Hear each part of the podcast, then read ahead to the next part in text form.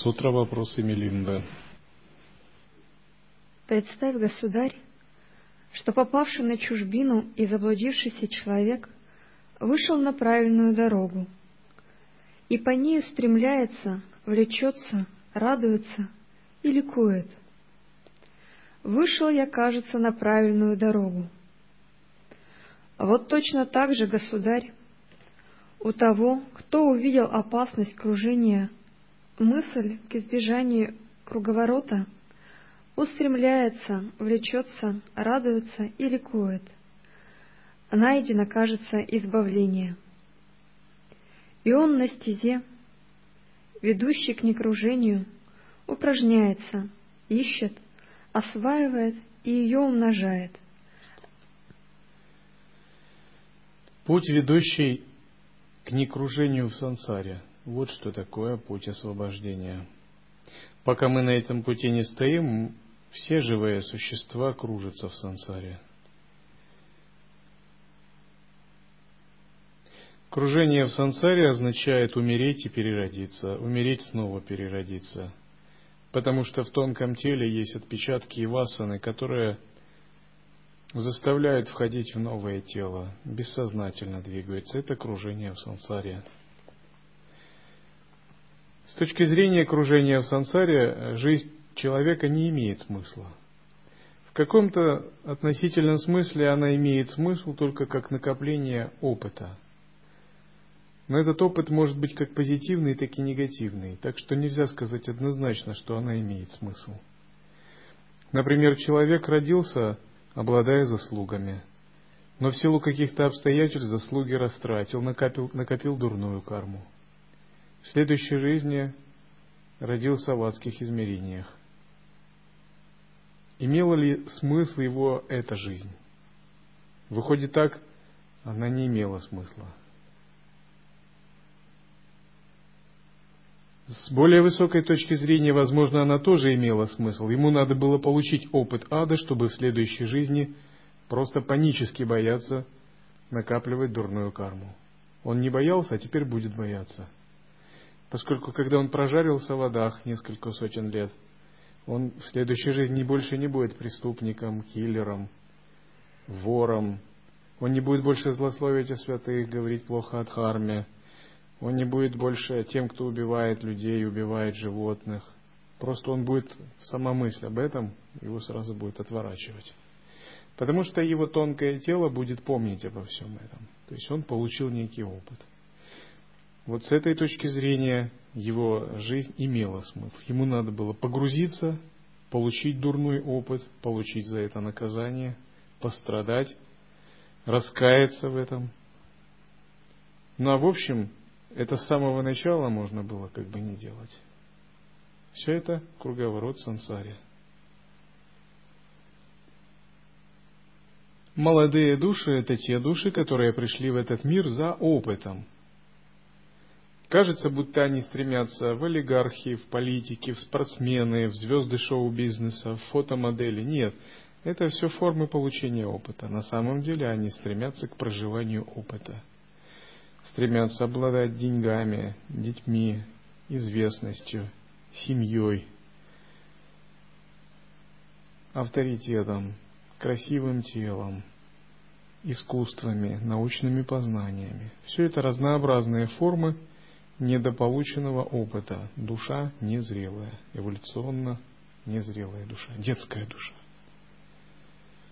желание иметь жену, детей, семью, желание блистать в обществе, желание быть лидером нации, преступной группировки, политической партии, завода, фабрики, фирмы, чего угодно. Любое как таковое желание, не связанное с освобождением, все это формы, различные формы детского, незрелого ума. Поскольку само желание просто быть в сансаре, желание сансары — это детский ум.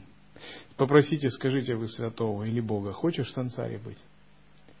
Царем, самым высоким человеком, генеральным секретарем Организации Объединенных Наций. Скажет: нет, я лучше у себя буду на небесах. Я если не зайду, то это будет для меня тапос, аскеза, только чтобы с миссией спасать других. А личного желания нет. Скажут старшие боги: пойду. Или приму такую миссию, пойду, сам не пойду. Или скажут какому-нибудь божественному существу: хочешь быть олигархом, жить в пятизвездочных отелях, много женщин, много денег, весь бизнес под твоей властью. Скажет: нет, не хочу. Потому что божественные существа понимают, все это бессмысленно, все это ведет к страданиям, ограничениям. Само физическое тело, 5 элементов, законы кармы, все это ограничения, это сплошные ограничения. Это аскеза, тапос. И высшие существа, эволюционно зрелые души, не сходят в физический мир только с миссией, с одной целью. То есть проявлять учение, спасать других, распространять дхарму, курировать какие-то виды направления учения. И хотя внешне они кажутся как обычные люди, они совсем другие.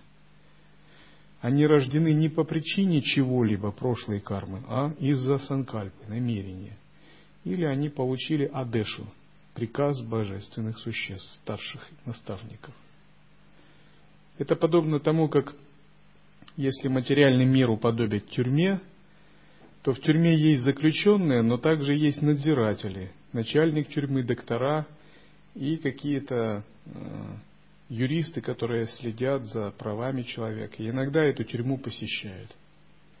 И хотя они находятся в одном месте, казалось бы, тем не менее права и статусы разные. Заключенный никогда не может покинуть тюрьму, а начальник тюрьмы или тот, кто приходит с какой-то миссией, он может в любое время прийти и уйти, На него эти законы не распространяются. Таким же образом, освобожденные души, те, кто приходят с миссией, они не привязаны к этой сансаре.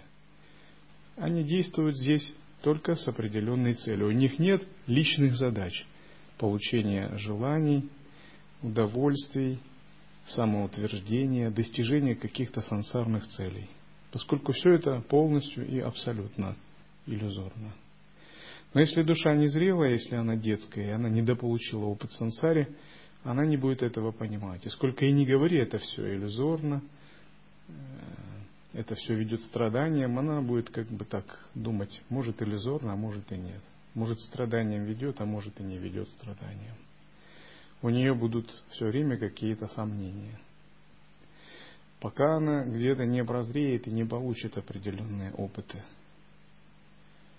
На духовный путь освобождения становятся именно те души, которые духовно, эволюционно созрели. Садхана эволюционный путь созревания сокращает, если она правильно выполняется. То есть за год можно прожить карму в 7 жизней, если вы практикуете хорошо. А кто практикует плохо, он не проживет кармы. Он будет думать: тапас тяжело, дисциплина в ретрите тяжело, мауна в ретрите тяжело. Потому что когда практикуешь тапас, все эти кармы, они вымываются, они выходят. И они требуют воплощения, они вспениваются в каналах и начинают как бы желать проявиться. А ты их самоосвобождаешь. В результате соединения присутствия и карм возникает трение и огонь. И этот огонь сжигает их. Потому и называют тапас — это огонь воспламенения. Но так способны практиковать только те, у кого есть зрелость и сильная воля. То есть земля, как таковая, это своего рода такой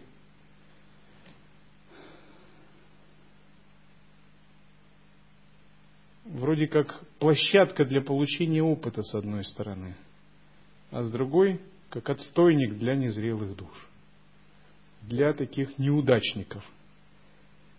То есть, кто не оказался настолько удачливым, чтобы быть богами, видятхарами, гандхарвами, апсарами, ришами, ситхами, богами-творцами и прочими. То есть, кому в духовном смысле не очень повезло, поскольку освобожденных душ нитья-мукт очень много. С другой стороны, Земля, как некий мир, является и очень удачливым миром для молодых душ, поскольку в других мирах, адах, мирах претов нет возможности практиковать. На земле есть возможность практиковать. Поэтому для высших существ земля – это неудачное место, а для низших существ – чрезвычайно благоприятное место.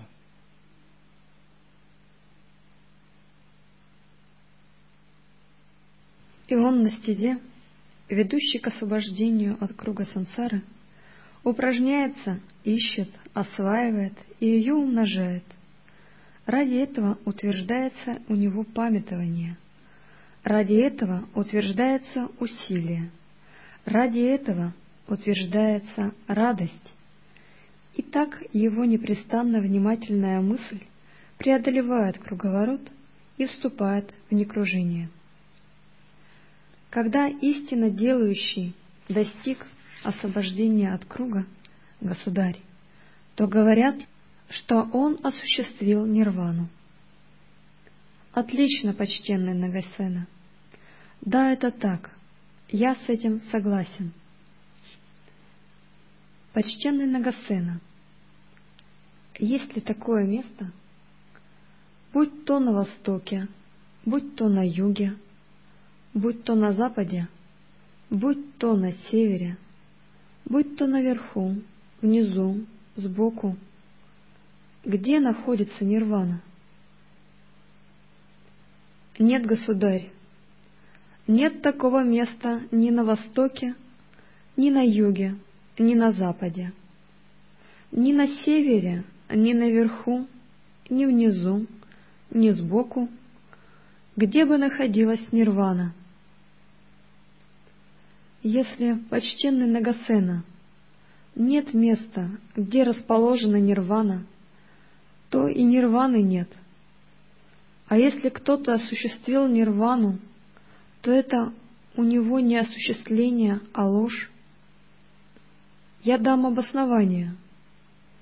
В самом деле, почтенный Нагасена. Мелинда в замешательстве спрашивая, если в нирване нельзя указать какое-либо место, то выходит ее и нет. Когда мы пребываем в осознавании, то мы говорим, у осознавания нет точки фиксации. Если ты хочешь быть в присутствии, не делай объектом концентрации даже атом. Но это не значит, что осознавания самого нет. Оно ни внутри, ни снаружи, ни где-либо еще. Тем не менее, это самая реальная вещь на свете. Но для того, чтобы пребывать в осознавании, нужно обладать ясностью, утонченностью восприятия и быть свободным от захваченности чувствами и концепциями. Никто не может утверждать, что нет осознавания, осознающего. На самом деле осознающий – это единственный факт, в котором мы можем быть убеждены. Когда мы утверждаем что-то или отрицаем, всегда есть тот, кто это делает. Мы можем сомневаться в объекте утверждения или отрицания, но нельзя сомневаться в том, что это кто-то делает. Если мы сомневаемся в том, что кто-то это делает, мы как раз все равно подтверждаем его наличие. Например, если кто-то стучит в дверь, а вы выходите и говорите, никого нет дома, то сам этот ответ подтверждает, что дома кто-то есть. Таким же образом, утверждаете вы или отрицаете, занимаетесь исследованиями или не занимаетесь. Вы, как субъект осознавания, всегда есть, и в нем нельзя сомневаться. Можно сомневаться в чем-то внешнем, но в сомневающемся нельзя сомневаться. Можно сомневаться в видимом, но в том, кто это видит и сомневается, нельзя сомневаться, это реальность. Можно сомневаться в слышимом, но в том, кто это слышит, сомневаться нельзя. Сам факт его сомнения указывает на его наличие. Можно сомневаться в любом переживаемом, но в том, кто это переживает, сомневаться нельзя. Когда мы обращаем внимание на того, кто переживает, и перестаем заботиться о переживаемом, когда мы обращаем внимание на видящего и перестаем заботиться о том, что видится, то мы по-настоящему начинаем практиковать созерцание и самоосвобождение.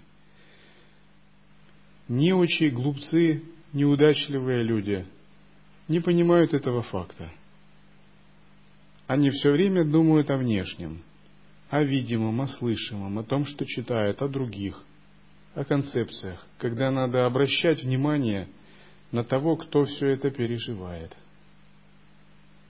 Но такова уж тенденция, центробежная тенденция ума, что он все время стремится наружу. И вот люди заняты тысячами дел. Они обсуждают других. Они спорят по поводу концепции о Боге. Они все время ищут причину снаружи. Они видят внешнюю религиозную сторону жизни. Хотя все это можно было бы совершенно отбросить и, обратив ум вовнутрь, найти истину в собственном осознавании. Только святые, мудрецы и те, кто следует внутренним учениям, это понимают. Именно это есть путь, по которому идут все святые прошлого, по которому идут все святые будущего и идут все святые настоящего. Это путь освобождения. Не идя этим путем, невозможно достичь освобождения. Идя этим путем, все святые достигают освобождения.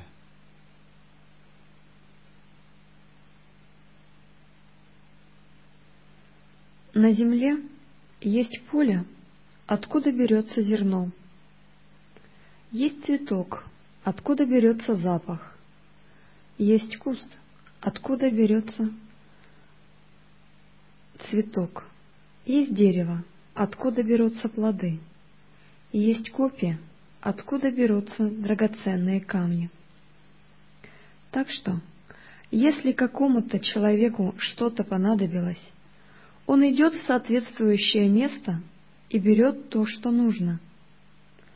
Вот точно так же, почтенный Нагасена, если нирвана есть, то следует потребовать, чтобы было место, откуда она берется. А раз, почтенный Нагасена, нет места, откуда берется нирвана, то я утверждаю, что нирваны нет. И если кто-то осуществил нирвану, то это у него не осуществление, а ложь. Места, где расположена нирвана, действительно нет, государь, но нирвана есть. Пользуясь подлинным вниманием, истинно делающий осуществляет нирвану. Места естественного состояния брахма-нирваны нет, но само естественное состояние есть, потому что оно не нуждается в месте. Географическая система координат вверх, вниз, прямо, лево направо, время, прошлое, будущее, настоящее, пространство – это иллюзорные факторы, сотворенные сознанием. Но мы так к ним привыкли, что для нас очень важно определять местоположение чего-либо. Длина, ширина, высота – 3 измерения пространства. Время – 4-е измерение. Таким образом, ученые говорят, мы живем в 4-мерном времени. Но все эти мерности – это просто некоторые такие аспекты сознания. Есть вселенные с большим количеством мерностей, есть вселенные с меньшим количеством мерностей. Точка, прямая линия, плоскость, объемная фигура, трансформирующаяся во времени. Так нарастает мерность. Это всем известно. 0 измерений – точка, 1 измерение – линия, 2 измерения – плоскость, 3 измерения – объемная фигура. Объемная фигура во времени – это 4 измерения. Это всего лишь факторы модификации сознания, не более. Если сознание более глубокое, оно может прибавить еще и еще больше различных мерностей. Но само сознание от этих мерностей не зависит, потому что оно само их генерирует. Пользуясь подлинным вниманием, истинно делающие осуществляют нирвану. Скажем, государь, огонь ведь существует, но места, откуда он берется, нет. Тот, кто трет две чурки одну о другую, тот и получает огонь. Вот точно так же, государь, нирвана есть, но места, откуда она берется, нет. Осуществляет нирвану истинно делающий, пользуясь подлинным вниманием. Или, скажем, государь, существует 7 сокровищ миродержца: драгоценное колесо, драгоценный слон, драгоценный скакун, драгоценный самоцвет, драгоценная женщина, драгоценный хозяин, драгоценный советник. Но места, откуда бы брались эти сокровища, нет. Они к истинно делающему кшатрию являются сами собою, силою его делания. Вот точно так же, государь, нирвана есть, но места, откуда она берется, нет. Осуществляет нирвану истинно делающий, пользуясь подлинным вниманием.